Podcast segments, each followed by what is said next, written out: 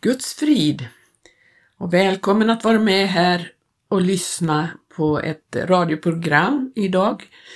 Jag heter Gertrud Johansson och den här, eh, det här programmet vill jag presentera här. I helgen som gick, allhelgona-helgen, hade vi ett stugmöte i Gullspång där jag numera bor tillsammans med min man och några till. Och eh, vi hade besök och då hade vi stugmöte och det var välsignat. Det är alltid välsignat att samlas i Jesu namn. Eh, då hade Tage ett bibelstudium som vi lyssnade till första delen utav eh, eh i onsdags, den sändning som var på onsdagen. Nu ska vi fortsätta och lyssna till andra delen av det här bibelstudiet och Tage talar om hur Gud går tillväga och den helige Andes förarbete. Nu, men eh, idag ska vi också lyssna till ett par sånger. Eh, Marita Leijonhufvud ska sjunga en sång i början, I en förvandling underbar. Och det är eh, lite dålig kvalitet så, för det är ju bara enkelt inspelat här hemma. Men vi hoppas det blir en välsignat ändå att höra på det och sen avslutar vi med att sjunga en sång ur Sälaregn, nummer 195 i Sälaregn. Kom min frälsare, hjälp mig. Och jag hoppas att eh, ni förstår att detta är välsignat och vi behöver Guds ande idag och därför så Gud välsigne dig som lyssnar att eh, ta del av det här. Mm.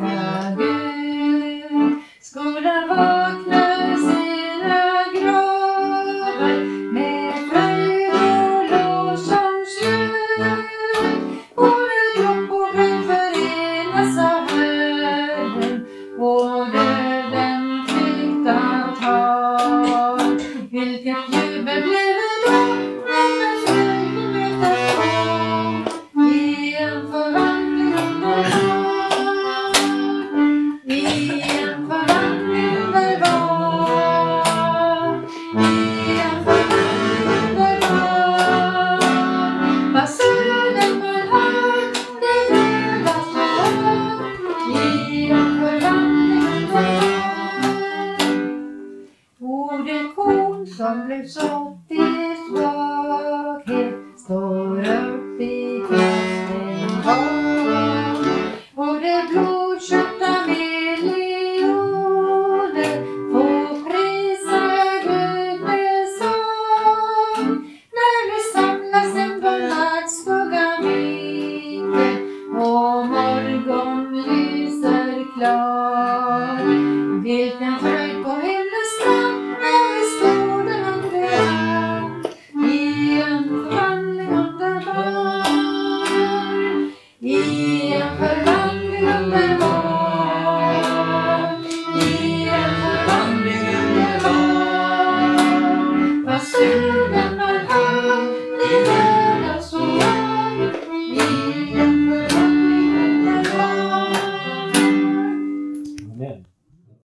Därför att den- den heliga Ande, den skapar det här som har att göra med överbevisning. För att Paulus säger så här att jag, mitt arbete handlar inte om att försöka övertala människor utan förkunna genom den heliga Ande. Så att det sker en överbevisning. Amen. En överbevisning inom den heliga Ande. Amen. Alltså utan det här kan vi lägga ner vår verksamhet om vi är involverade i en verksamhet. Det, vad vi behöver det, blir, det är ju att vi får mottaga den heliga Ande så att när vi förkunnar Guds ord så att det sker en överbevisning i den heliga Andes kraft. Människan blir överbevisad om sin synd. Amen.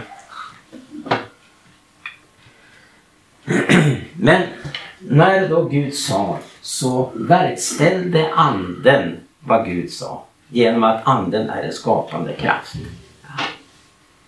Anden är en skapande kraft. Den födde oss på nytt. Vi är födda av anden. Men eh, det, det här alltså det här gudomliga sättet som Gud arbetar. Det går igen i hela Bibeln. Och eh, man kan säga för varje episod Guds folk får vara med om så handlar det om att anden utför ett förarbete först.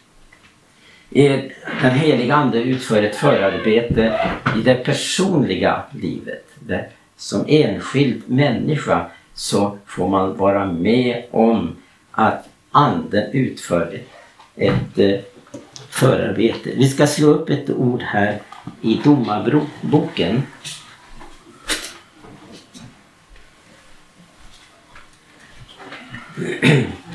I Domarboken, det, det är ju en ganska tragisk läsning.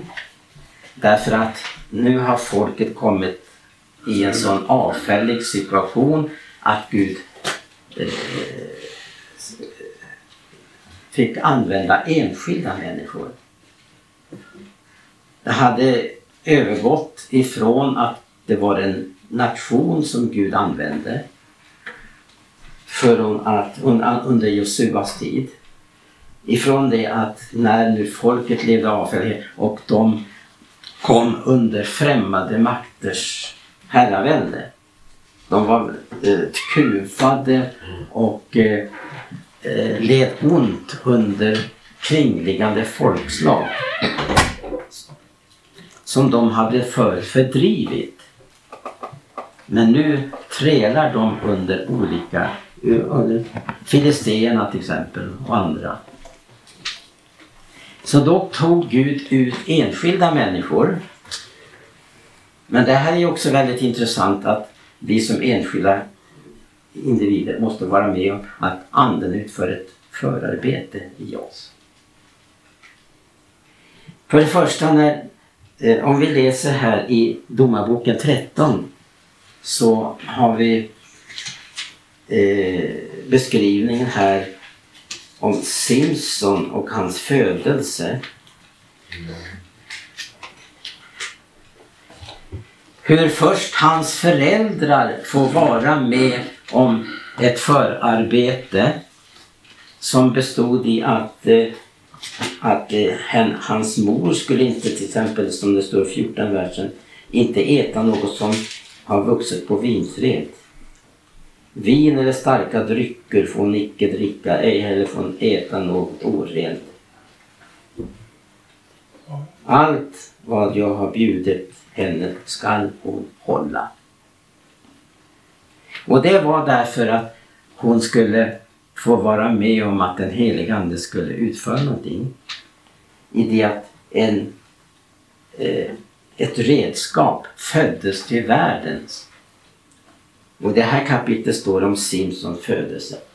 Men sen nästa episod så handlar det också om att då Simson får uppleva en förberedelse till sin gärning. Han skulle frälsa Israel. Gud tog ut redskap för att frälsa Israel från sina fiender. Och då står det i 25 versen och Herrens ande begynte att verka på honom medan han var i Dans läger mellan Sorga och eh, Estaol. Så började Guds ande att förbereda honom för den här uppgiften. Halleluja. Och eh, ja, genom hela Bibeln så, så, så ser vi att Gud verkar efter den här ordningen. Att det begynte med anden. För att det ska finnas en öppning för ordet. Så att eh, bonden kan så sin sed och vänta på att det blir en skörd. Det är skapande krafter i det här. Vetet, det har liv i sig. Men det måste ner i jorden för att det ska växa upp någonting nytt. Som Jesus undervisar om. För den som vill mista sitt liv, han ska finna det verkliga livet. Det växer upp någonting. Genom dessa andliga lagar.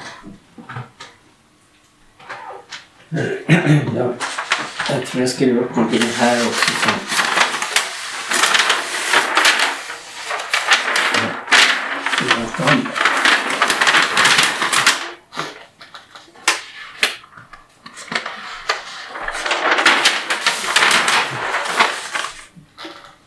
Som sagt så, så den här gudomliga, om jag ska kalla för principen eller sätt för Gud att arbeta det, det går igenom hela Guds folks historia. Till exempel när Gud verkade på gamla förbundets tid då folket var i Egypten så handlade det där om, för att föra ut folket så handlade det om ett förarbete av anden. I det att eh, eh, man fick uppleva eh, olika saker i Egypten, de här plågorna till exempel och allting. Och det var den heliga Ande som utförde detta för att eh, eh, Gud skulle kunna befalla dem att gå ut ifrån Egypten. Likadant, alltså det som skedde där med farao och så, det är ett förarbete för ett uttåg. Men eh, så handlar det också om att när folket är i öknen så handlar det också om ett förarbete som Gud, fast de stod emot Guds ande och Gud måste ta ut en ny nation, eller eh, släkt. Så under ökenvandringen så pågick också ett, förberedande, ett förberedelse för det som skulle ske i landet. Och det som skulle verkställas i landet var ju det här att de skulle driva ut folket, bryta ner avgudarna, bränna upp, bryta ner, elda upp, står det att de skulle göra. Så att eh, förarbetet är därför att någonting ska synliggöras, någonting ska göras. För att när Gud sa så synliggjorde den heliga Ande genom ordet någonting som blev uppenbarat. Att det blev himlar, en himmel, eller himlar, det blev planeter och så vidare. Allt det vi ser har kommit till genom ordet. Här blev ordet synliggjort när de kom in i landet. Så blev ordet synliggjort. Och det är ju så med, för oss. Vi får uppleva den heliga Ande för Gud vill synliggöra någonting i våra liv. Han vill synliggöra sina gärningar. Sitt ord ska personifieras. Eller som det heter om Jesus, att ordet blev kött. Men detta hade aldrig kunnat ske, att ordet blev kött, om inte Jesus hade fått varit med om detta som den då det gäller den heliga anden när han var vid Jordans vatten och blev död. Och anden kom över honom. Och man tänker också förberedelsen här också. När Johannes döparen uppträder så, så handlar det om en förberedelse. Och innan detta sker, att han träder fram och förkunnar Guds ord, så står det att han redan i sin moders liv blev uppfylld av den heliga Ande. Så blev vi inte uppfyllda av den heliga Ande så kan vi aldrig vara med om det här. Och det är inte Gud har tänkt att vi ska bli frälsta såsom genom eld, som det står. I det att hela vårt livsverk bränns upp. Och Gud fick aldrig fullfölja det han hade tänkt om vårt liv. Man blir frälst och som genom eld men allt går förlorat. För det är väl underbart det detta med himmelen att när jag kommer hem, halleluja, så är det inte bara det att Jesu närvaro kommer vara fantastisk för mig utan också de som jag har vunnit. Och ju mer jag har med mig av Guds gärningar som fick ske på jorden ju underbarare blir himlen för mig. Och det var som en predikant sa, eller det var en, en nyfrälst. Alltså, när jag kommer till himlen ska jag gå fram och tacka Jesus för att han dog för mig. Men sen ska jag gå och tacka den som vittnade för mig så jag blev frälst. Det står ju också om följderna utav vårt liv. Att en del som har fört många till rättfärdighet ska lysas såsom Eh, ska ha en extra strålglans. Martyrerna de ska ha en martyrkrona. Till exempel det här jag vet inte om det framkommer någonstans i Bibeln men man menar det att de som har eh, fått lidit martyrdöden här. I alla fall om det är med krona eller inte. Men, och man sjunger också här, ska det bli några stjärnor i kronan jag får när jag avlagt min jordiska skrud. Ska jag möta med fröjd på den himmelska, himmelska strand några själar jag vunnit för Gud. Så himlen kommer att upplevas på olika alltså, grad. Va? Precis som människor kommer att uppleva helvetet i olika grader. Alltså, vi kan ju tänka en sån som Hitler eller Stalin eller andra tyranner. Hur vistelsen i helvetet kommer att vara. Då andra som inte har levt ut sitt liv på det men aldrig blivit frälsta. Man upp, kommer att uppleva helvetet i olika grader. Man sa då, det sägs som historieskrivare om att Herodes upplevdes som fruktansvärd så den som satt och vakade över hans dödsbädd aldrig skulle kunna orka vara med om någonting sådant igen. Och när en av våra bröder som är hemma hos Herren nu, folken var i Ryssland, så berättade man att Stalins död var så fruktansvärd. Så att det var någonting fruktansvärt för de som var i dess närhet. Han tjöt som en varg när han gick över gränsen. Föraningen. Ja. Det var en föraning. Ja, Ja. jo, det är det. Käre Gud. Ja, det är allvarligt. Det är väldigt allvarligt vad människan gör med sitt liv här i tiden. Nu är det så här att Gud tvingar ju aldrig på någon. Utan vi måste säga vårt ja till att Det är frivilligt om man törstar emot honom. Mm. Så det är väldigt viktigt att förstå detta att, eh, att det här är uppbyggt på, på Guds kärlek. Alltså, vi är inga robotar utan det blir ett kärleksförhållande mellan dig och Gud som du får utföra hans gärningar. Det är fantastiskt, underbart. Paulus säger Kristi kärlek driver mig, ingenting annat. Han drev inte av fruktan utan av pliktkänsla. Utan det var Guds kärlek som han hade gett rum för i sitt hjärta. Ju mer vi mottar av Guds kärlek, ju mer drivkraft får vi till det vi ska göra.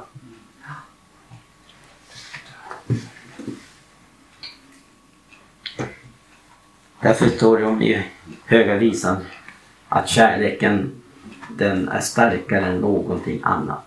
Amen. Den är, stora vatten förmår inte att utsläcka kärleken. Och den, Paulus säger att den, den förmår allt. Den tror allt, den hoppas allt, men den förmår allt. Den, den uthärdar allt. Alltså. Ja, nu ska jag inte hålla på så länge till nu. Vi har ett möte klockan tre. Men jag hoppas att eh, jag kan för, ja, försökt att förklara det här så att det har varit förståeligt. Men det handlar ju om detta att vi ska uppleva den heliga Ande så att Gud får förkroppsliga någonting här. Mm. Så är det ju för inte bara den enskilde utan också församlingen här på jorden. Därför att Jesus säger att församlingen ska vara en stad på berget. En stad på berget. Berget det är ju Guds ord. Staden är det som är synliggjort. Ja, det är någonting som syns. Något som lyser vida omkring. Ingen kunde undgå hur församlingen levde sitt liv i Jerusalem i begynnelsen av församlingens tid. Och de, man säger så här också att det finns ett uttryck bland de utomstående människorna. Ett, ett, ett stående uttryck faktiskt. Att se hur de älskar varandra. Hur de levde. Och så var det ju också när Gud hade tagit ut folket ifrån Egypten och eh, när sedan de fick gå under Moses ledning så står det att det var ett annorlunda folk. Ett folk som bodde för sig själva. De hade ett annat språk. De, hade, de betedde sig på ett annat sätt. Och så är det ju också att vi ska gå omkring, halleluja, och återspegla Guds ord. Alltså. Vi predikar bara om på det sätt vi uppträder och lever och med.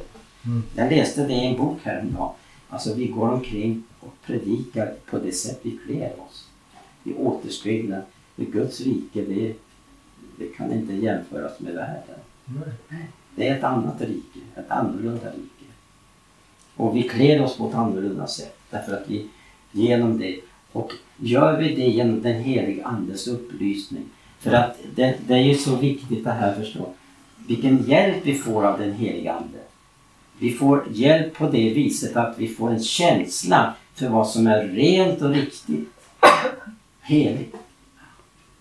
Vi vill inte, vi vill inte smutsa ner oss. Utan vi, vi, får en, vi får en känsla för vad som är rent och riktigt. Jag ska avsluta med det ordet. Det är därför det är så viktigt att vi ska frambära vår kropp så att vår kropp är verkligen ett heligt tempel. Romarbrevet 12.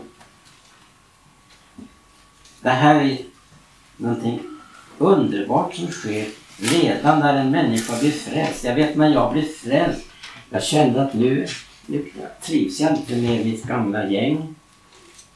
Och till och med att mitt rökbegär försvann utan att jag visste om det. För när jag skulle fortsätta röka så smakade vedervärdigt. Precis som när jag började en gång innan jag fick ett rökbegär. Jaha. Jag blev helt befriad. Så att det, det, det hade den heliga Ande gjort utan att jag visste om det. Därför att jag blev frälst i min ensamhet jag visste inte mycket om. Hur man skulle leva men anden gav en känsla för hur man skulle leva. Jag kunde inte fortsätta svära till exempel. Och märkligt är att när jag upplevde det här att jag blev frälst så upplevde jag svordomarna. Det var någonting som, som var så fruktansvärt att höra därför att det var som det skar som knivar in, inom en. Därför att det var inte bara vanliga ord, det är uttryck Och det är, den tillbedjan av djävulen, jag tänker. Man tillbeder sin Herre när man svär.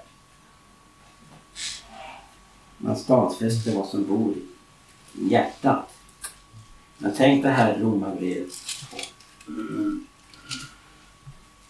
En sån dyrbar erfarenhet för den som har omvänt sig blir blivit född på nytt och som har följt Paulus uppmaning här, det här är en uppmaning, så förmanar jag neder mina bröder vid Guds barmhärtighet att frambära era kroppar till ett levande heligt och Gud välbehagligt offer. Och då står det skickas vi inte efter den här tidsålderns väsen utan vi förvandlas. Vilket underbart liv att få leva, halleluja, att vi förvandlas. Genom sinnesförnyelse förvandlas vi. Så att vi kan pröva, står det, vad som är Guds vilja. vad som är gott och välbehagligt och fullkomligt är vad Gud. Så vi är verkligen beroende av den heliga Ande. Inte bara att vi blir född på nytt utan att vi kan leva ett heligt och avskilt liv för Gud så får vi den heliga Andes hjälp till det. Ära vår Gud. Amen. För genom en människa förmår inte det här. Utan det, det, är, det, det är det nya livet som tar gestalt och som verkar i hela vår varelse till ande, själ och kropp. I Jesu namn. Amen.